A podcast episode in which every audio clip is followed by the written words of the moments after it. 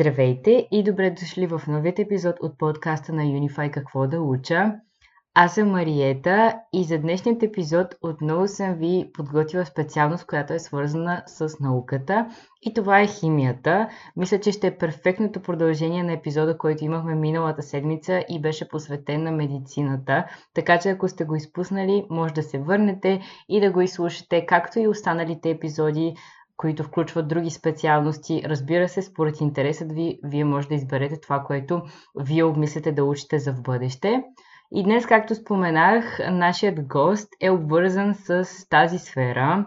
Като цяло, мисля, че дори като изслушате всички отговори, които Мариана ми даде на въпросите, ще разберете, че химията има много голямо приложение в нашия свят. Дори почти незабележимо с просто око, тъй като в момента моята гостенка Мариана, която е в Холандия сега, се занимава със своята докторантура и е изминала доста дълъг път, защото първо е била в приложен университет с бакалавърска степен и след това магистър, естествено, преди да мине на това високо ниво и да се бори за докторантурата. Така че сега ви оставям с разговорът, който проведохме заедно с нея защото мисля, че тя сподели много важна и интересна информация. Здравей! Много се радвам, че си в нашия подкаст Какво да уча. Ще се радвам да се представиш на нашите слушатели и да ни споделиш малко повече за себе си. Здравейте! Аз съм Марияна, на 25 години и съм родом от град Горна Оряховеца. А, химичка съм по професия и в момента следвам докторантура в Лайден университет в Холандия. Мисля, че си единствения ни като цяло гост до момента, който е стигнал толкова високо в образованието си. За това ще ми е много интересно да споделиш къде си учила и каква програма си избрала да следваш. Висшето си образование изцяло следвах в Холандия. Бакалавърската си степен а, следвах в Hazard University of Applied Sciences, специалност химия, т.е. в практически университет, който се намира в Блисинген. А, за магистратурата си избрах да следвам аналитична химия в Амстердам и тази специалност е Joint Degree специалност, т.е. е между университета University of Amsterdam и Freie Universiteit Amsterdam и при завършване получаваш диплома, която е от двата университета. Чудесно! Ами, а, може ли да ни споделиш какво те насочи да учиш химия, как се спря на специалността и понеже ам, това е специалност, която до момента не сме показвали в а, подкаста, предполагам, че се изисква някаква предварителна подготовка. Все пак ти си човек на науката и имаш доста м- интересен път, не само в университета, но и след него ще ми е интересно да споделиш как точно се реши на тази отговорна специалност и имаше ли някакви изисквания към теб преди да кандидатстваш? Като цяло, аз не съм от хората, които с прохождането се знаеха, че ще станат а, химици или а, ще се занимават с наука. Помня, че като бях малка, естествено исках да стана певица, но не ми се отдаваше и освен това, може би да стана археолог, което до някъде е следователска дейност. И същото време като дете ми харесваха примерно предаванията с по-научни тематики. Например, а, помня, че имаше приказка за физиката по БНТ, което беше да. много приятно предаване а, за физиката и как да решаваме проблеми. И а, въпреки това, че харесвах математиката, физиката и по-точни науки в училище, в гимназиалното си образование всъщност избрах специалност, която беше езикова специалност което беше mm-hmm. малко по-различно от това, може би, което повече ми се отдаваше и което харесвах. И когато станах 12 клас, трябваше да реша, или 11 клас, трябваше да реша какво точно искам да правя с живота си, какво искам да уча, с какво искам да се занимавам, всички въпроси, които слушателите ни в момента се задават. И е, трябваше естествено да реша също дали искам да уча в България или в е, чужбина. И за това започна да чета естествено да гледам в каталози, да, да ходя на изложения. И помня, че на едно изложение в Плевен а, видях а, каталог на HZ, HZ University of Applied Sciences, а, с специалност химия. И ми хареса това, че университетът е практически, има възможност за стаж, също имаш възможност да започнеш работа след завършване, което доста ми хареса. И реших, че искам наистина да се занимавам с нещо по-научно и майка ми е химичка, може би това има до някъде. Има тежест. Именно. И така, реших да замина за Холандия а, в Harvard University of Applied Sciences. При теб явно нещата са се случили от самото начало си знала какво искаш, което е чудесно. Радвам се, че не си се разочаровала по-нататък и наистина това е било което искаш. А може ли малко да ни разкажеш за твоето ежедневие по време на обучението ти, какво е да учиш химия, какво се случва с студентите от тази специалност, имате ли експерименти и има ли супер много теория, която трябва да минеш по време на следването. Ще ми е интересно да споделиш като цяло как са минавали твоите студентски дни. А, бакаларската степен, която завърших в ХЗ, като цяло имаше а, 50% предмети, които бяха теоретични, 50% които бяха по-практични и практиката се състоеше в това да наистина да извършвам експерименти в лаборатория, за които трябваше да се подготвим, след това да изпълним и накрая да напишем репорт.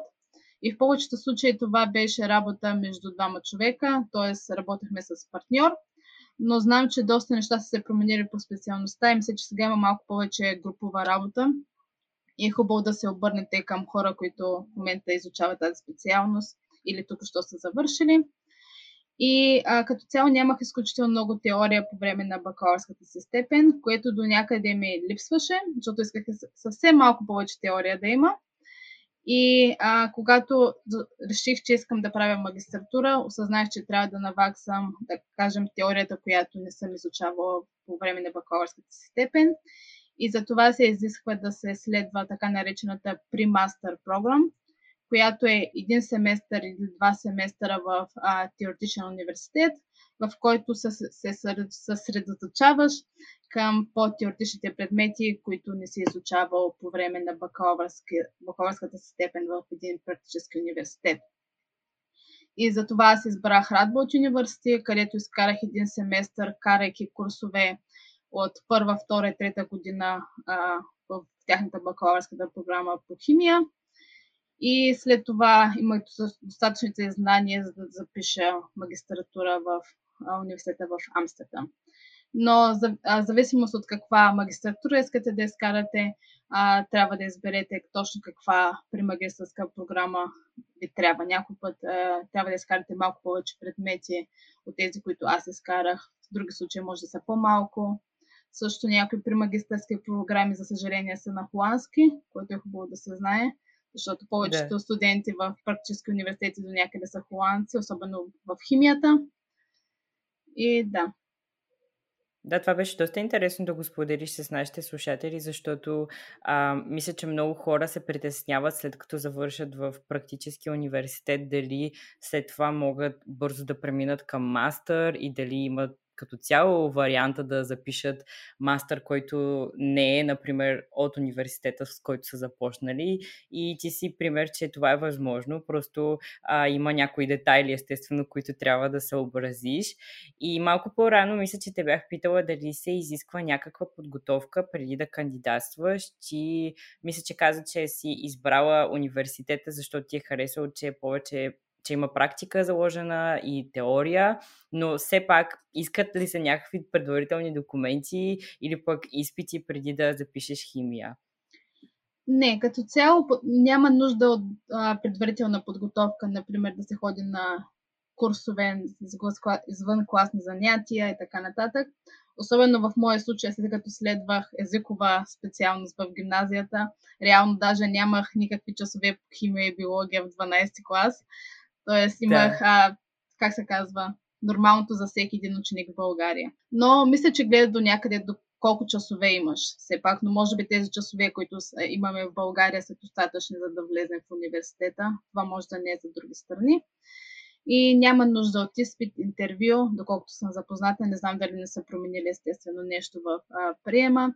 И бих казала, че, а, защото в моят случай може би трябваше да наваксам малко, но всичко може да бъде направено в а, първата година. А, доколкото за прехвърлянето между бакалавър и магистър искам да уточня, че е хубаво, ако искате да го направите това, да знаете от по-отрано. И в някои случаи, особено ако сте в град, в който също има теоретичен университет в същия град или особено сега всичко като е а, онлайн, може да карате курсове в а, допълнителни курсове в университетите. Няма нужда да плащате допълнителна такса, защото реално плащате такса към Холандия и може да карате допълнителни курсове, където си поискате в Холандия, стига да имате одобрението на вашия университет. И в същото време може да го направите като своя майнер, вместо да ходите в чужбина, също може да го инкорпорирате във вашата бакалавърска степен, за да не трябва да учите още една година, ако не искате да учите цяла вечност. И понеже ти сподели вече много за бакалавъра, сподели супер много и за магистърската си програма, какви са възможностите за реализация след завършване на програмата ти и какво се случи с теб, какви са твоите бъдещи планове? Ще се радвам да ни споделиш малко повече и за докторантурата. А, като цяло, а, за това каква насока ще се реализираш, зависи от това а, дали ще завършиш бакалавър, магистър или докторантура. И да. за тук искам да обясня накратко каква е образователната система в Холандия, защото тя е по-различна от тази в а, България. В Холандия студен... а, гимназиалното образование е на различни нива. И зависимост от това какво ниво си, а, влизаш в висше образование на различно ниво. И в едното ниво на гимназиално образование е така нареченото MBO, което е техникум, и хората, които а, учат в, а, на такова ниво, са малко по-насочени към практически а, занятия. И накрая стават лаборанти, които следват протокол в лаборатория и извършват това, което е написано. А, когато завършваш HBO, което е практически университет, University of Applied Sciences, в повечето случаи имаш повече знания, естествено имаш бакалавърска степен и като цяло а, започваш работа в лаборатория, но имаш повече отговорности и в същото време може да променяш протоколите, които са ти дадени, да извършваш дадена а, изследователска дейност и да бъдеш, така да се каже, самостоятелен в това, което правиш. В повечето случаи работиш в лаборатория, но естествено не е задължително. Когато си започнал бакалавър и магистър в теоретичен университет, а, в повече случаи а, достигаш магистърска степен, а не спираш а, по време на бакалавър, защото е по-трудно да се намери работа. След бакалавър в теоретически университет. И след завършването на магистратура, в повечето случаи а, или започваш работа, или започваш докторантура. И работата след магистър може да е по лаборатория, но в много случаи имаш малко повече работа в офис, като менеджер на проекти или като а, човек, който се работи повече с данни, отколкото повече в лаборатория, защото има много, изключително много данни, които трябва да се анализират. И ако решиш да започнеш докторантура, а, тя е 4 години, в които работиш а, над проект колкото се може по-самостоятелно и инвестираш много в своето, а, своето проучване, плюс това да се развиваш като характер и като учен. И след това, като цяло, а, тези, които не имат хора на работа, знаят, че ти си се научил да бъдеш самостоятелен и да ръководиш проекти. И в повечето случаи след докторантура започваш повече работа в офис и това да ръководиш проекти, да а, кандидатстваш за различни научни дейности. И като цяло в повечето случаи наистина си като менеджер освен да си а, не работиш в лаборатория. И възможностите за реализация са изключително много, в зависимост от какви са ти интересите, но като цяло, колкото повече а, научаваш и колкото повече а, се по стъбичката, толкова по-вероятно е накрая да работиш в офис, а не в лаборатория. На мен ми стана интересно да разбера а, към каква точно химия си се насочила ти, тъй като в целият ти разказ споменаваш няколко вида, като цяло, че някои хора повече анализират информация, други правят повече експерименти. И да, може да ни разкажеш това, което си решила ти да специализираш. Аз реших да специализирам в аналитичната химия, защото обичам да решавам проблеми, които са свързани а, с проблеми, които срещаме всеки ден или са в интерес на обществото и са от различно естество. Тоест искам да работя над нещо, над което мога да видя, така да се каже, резултатите после в а, своето ежедневие или да да знам, че е важно да работя на това. И като аналитичен хамик може да работиш в много различни сфери. Сега ще обясня няколко различни проекта, под които може да се работи, които знам, че мои колеги са работили. И, например, един проект е, ако работиш в компания, която се занимава с полимери от високо качество, под което имам предвид полимери, които са, се използват в автомобилостроението, например, или за изработката на въжета, които са много здрави, дори по-здрави от стоманата, които се използват, например, на кораби и така нататък, е нужно да имаш много добро качество. И да следиш това качество на тези полимери, понякога трябва да гледаш над молекулярно ниво, защото всичко е създадено от молекули, естествено, и да виждаш а, дали а, молекулярното ниво може да е грешно, така да се каже, и да води до някакви дефекти.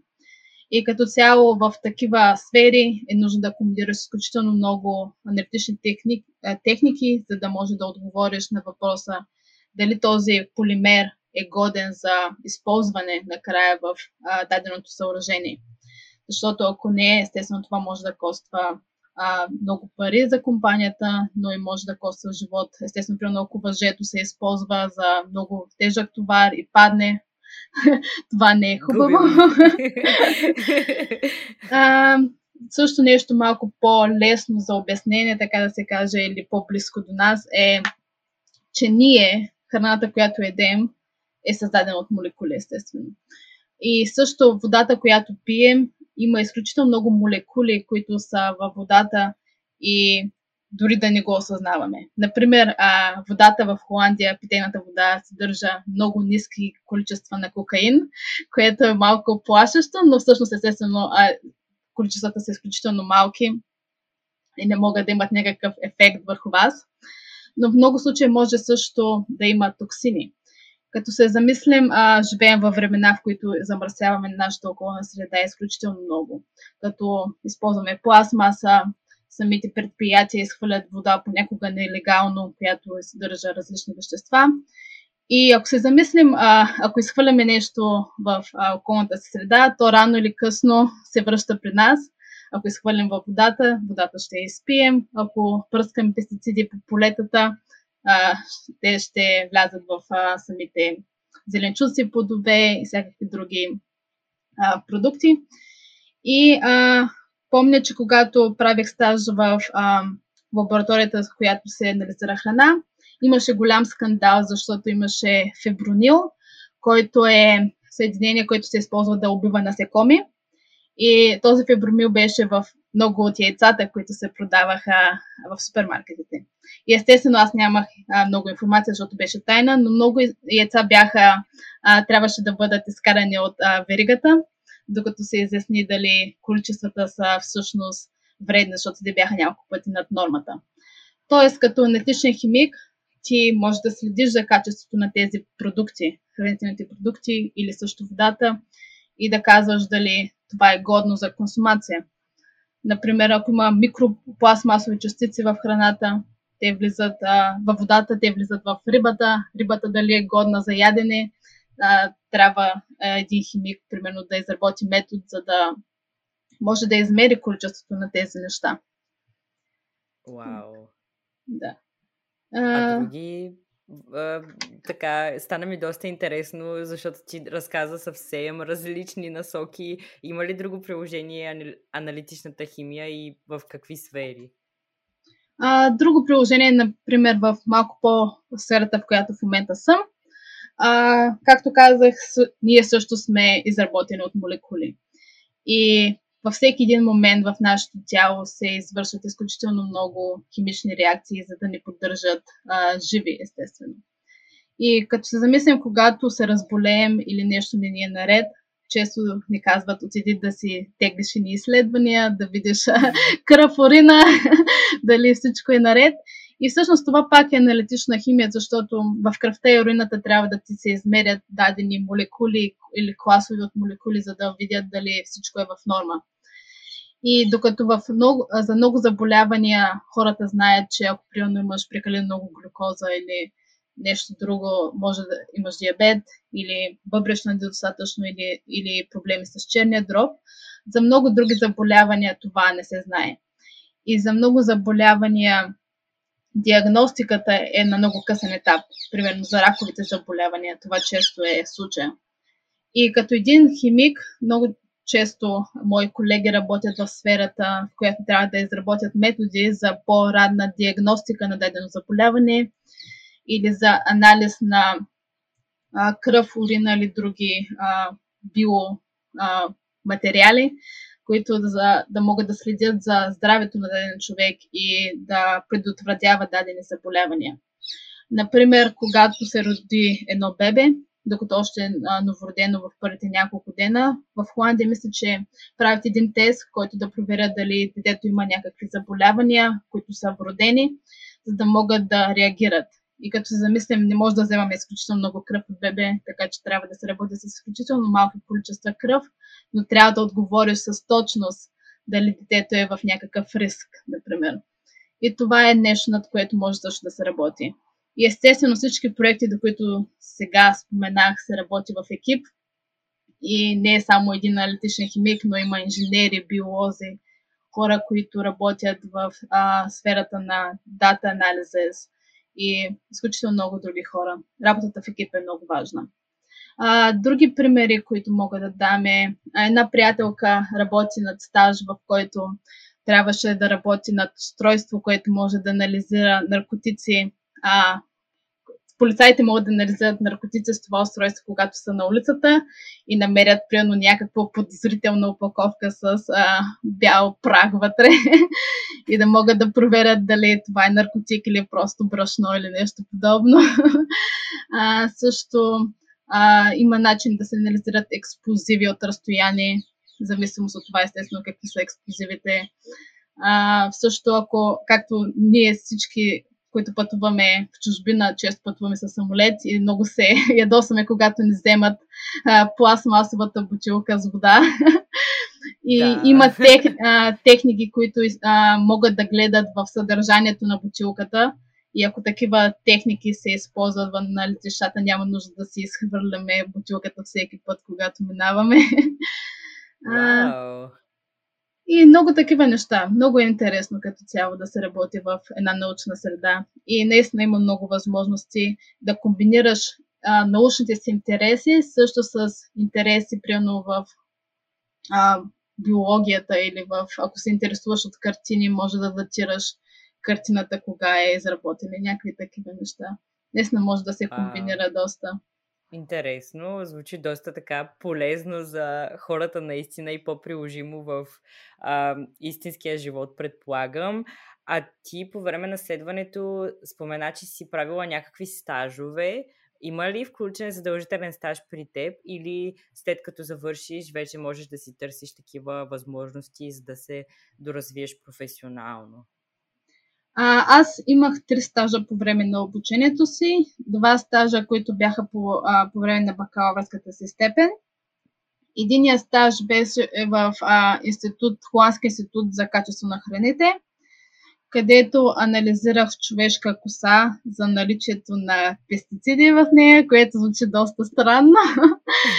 а, но идеята беше, че когато консумираме хранителни продукти като плодове и зеленчуци, които са били обработени с пестициди и различни а, такива подобни съединения, а и когато ги консумираме, реално а, пестицидите могат да влязат в наша, нашата кръв и последствие в нашата коса. И ако анализираш косата, може да видиш дали човек е бил, а, така да се каже, изложен на пестициди в своето ежедневие а, в период на месеци. И а, по този начин може да се види дали наистина, когато си купуваме плодове и зеленчуци в супермаркет, реално ядем също пестициди с тях и дали нивата, които намираме в косата, може да бъдат а, реално вредни за нас. Малко като а, да провериш на колко пестициди човек е изложен в своето ежедневие. Беше доста интересно. Другия ми стаж беше в Unilever, за който не мога да говоря прекалено много, защото естествено е компания и всичко трябва да бъде в тайна. и... За тези, които нали, не са чували преди името, това е доста голяма козметична компания. Много голяма част от брандовете, които виждаме в супермаркетите, са от да. тях или под тяхна шапка. Да. И също храни, много храни. Аз бях малко повече в хранителната част.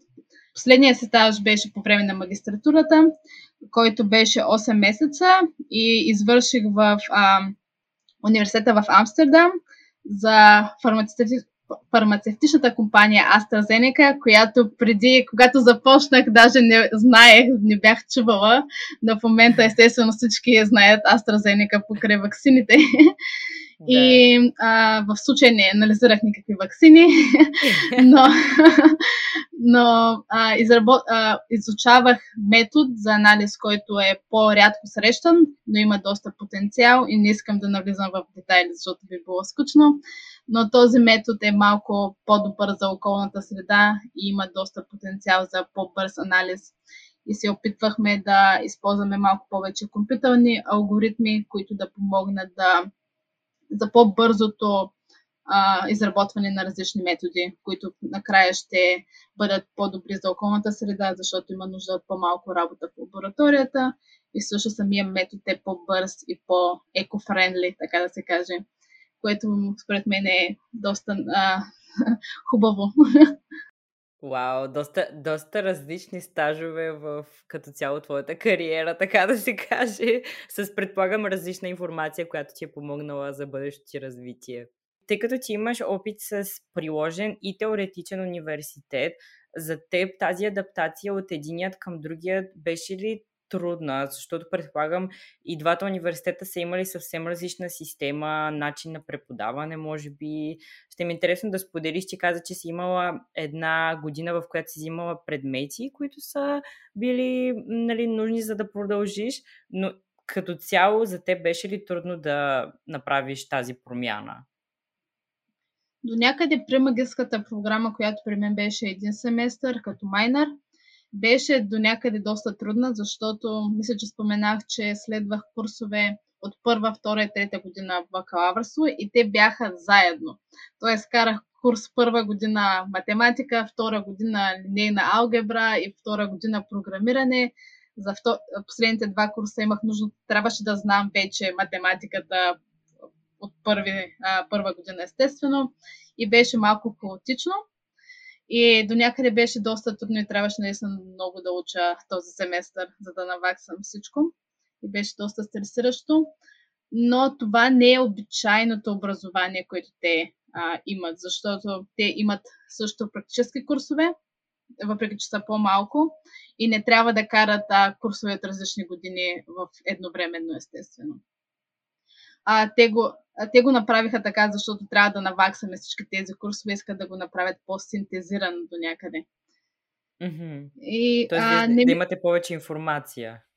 Да, да наваксаме да. бързо в един семестър или една година всичко, което предполага, че не трябва, за да продължим магистратурата. Но като mm-hmm. цяло а, да свикнеш а, меж, а, да, да учиш в различните университети не е чак толкова трудно, според мен. А, поне за мен не беше. И магистратурата, въпреки че беше повече теоретични курсове, беше лесно да се разбере какво искат от теб и да свикнеш. Просто е малко по-различна среда, но не бих казала, че е изключително трудно да се адаптираш а, в тази среда. Чудесно, това наистина е доста така окоръжаващо, защото все пак твоята основа явно е била достатъчно стабилна и въпреки натвареното ежедневие през тази година с майнера си успяла да балансираш нещата бързо. И възможно ли е като студент по химия да съчетаеш следването с работа? Много от студентите, които ни гостуваха в подкаста и предишните епизоди споделиха своите истории, казаха, че са работили някаква почасова работа и са успели финансово да си помогнат. Други пък споделят, че с техните специалности е доста трудно. При твоята специалност това възможно ли е? Аз лично не съм работила по време на образованието си и гледах да се съсредоточа повече към а, самата специалност. Плюс това понякога да чета неща, които не са по специалността и да, да се развивам в дадена насока. Но в същото време аз получавах стипендия по една програма, която ми помагаше а, финансово, а, за която мога да обясня по-късно, ако а, имате интерес. И, и а, като цяло, което съм забелязала е, че доста от студентите, които искат да работят по-часово, искат наистина да се издържат от това, имат после проблеми с а, образованието си, понякога имат някакъв вид а, закъсняване с завършването, защото е трудно да се комбинира, но не бих казала, че не е възможно. А, по мое мнение, една идея е по-трудно от а, други специалности, които са били в HZ, но не мисля, че е невъзможно и ако се планирате добре времето, особено ако имате предварителна подготовка по химия, например, е според мен е напълно възможно да се комбинира с почасова работа.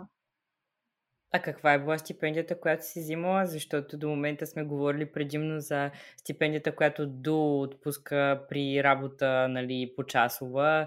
До момента не сме имали така разказ, в който някой е взимал стипендия, свързана с специалността. Да, в моя случай стипендията е малко по-нетипична е наистина към студенти с интерес по аналитична химия.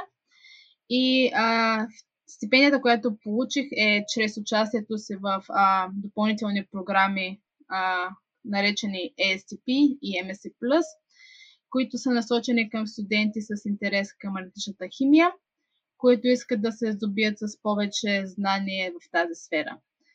И по време на тези програми, като цяло, а, трябва да извършваме стажове в а, различни компании, които са партньори на тези а, програми и а, чрез това получаваме стипендия.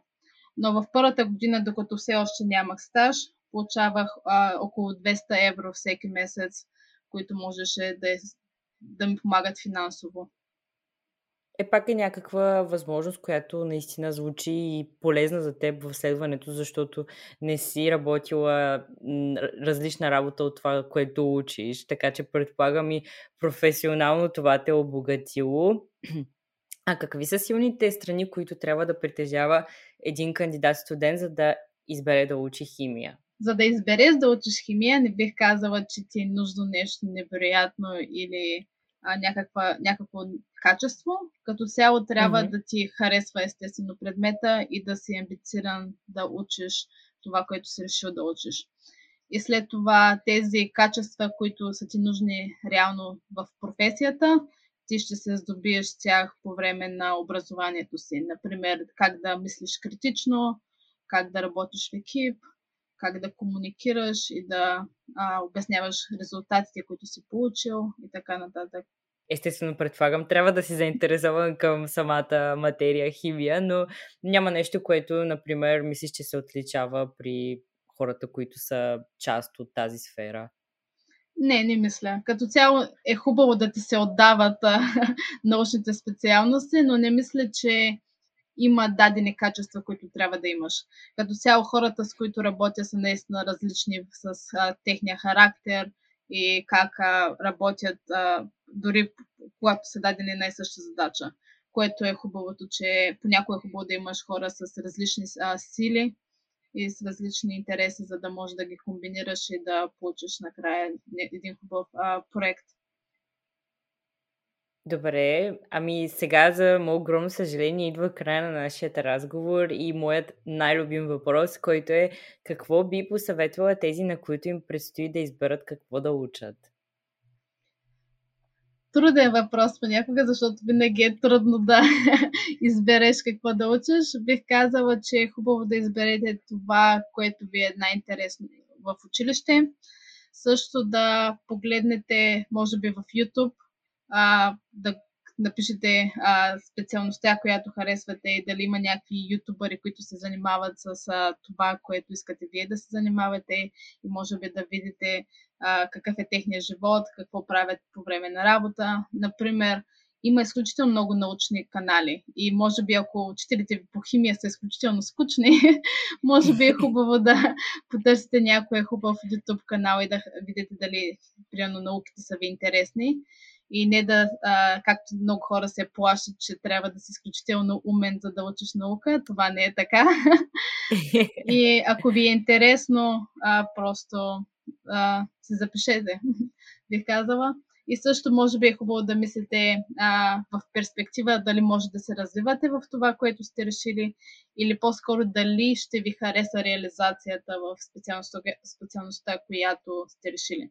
Защото не е хубаво да учите нещо, което просто майка ви смята, че ще бъде перспективно, или пък нещо, което а, самите вие няма да се чувствате добре, когато се реализирате или искате да живеете примерно след това в България, а в тази специалност няма реализация, също може би е хубаво да промените малко специалността си, така че да може да бъдете адаптивни и да се реализирате в. И това бе краят на днешният епизод. Мисля, че се получи много така дълго и обширно, но беше важно да ви обясним някои от елементите в целия студентски път на Мариана. И тя самата, мисля, че много точно разказа всичко. Знам, че може да разкаже и повече, тъй като много обича своята специалност и както виждате в момента е напреднала много в нея. Така че изтискаме палци така успешно да премине нейната докторантура. А вие можете да влезете в Instagram страницата на Unify и да ни споделите какво искате да чуете в нашия подкаст и в следващите епизоди. Също така, винаги може да проследите там, ако имаме някакво важно събитие. Сега на 18 април ще проведем нашите изложения, които се случват всяка година и са свързани с холандското образование. За съжаление няма да успеем да направим срещите на живо, но те са оставени за май месец и все пак може да се запишете и да се включите на 18. Ние ще ви очакваме. Аз също ще може да се срещнете с мен, ако и така изявявате желание за една по-конкретна специалност. И все пак отправям едно последно съобщение и то е, че може да се включите в конкурса, който провеждаме с HZ University, свързан с климатичните промени. За него отново информация има в Instagram, както и в сайта на Unify. Това беше всичко за днес. Ще се чуем много скоро в следващият епизод. Чао!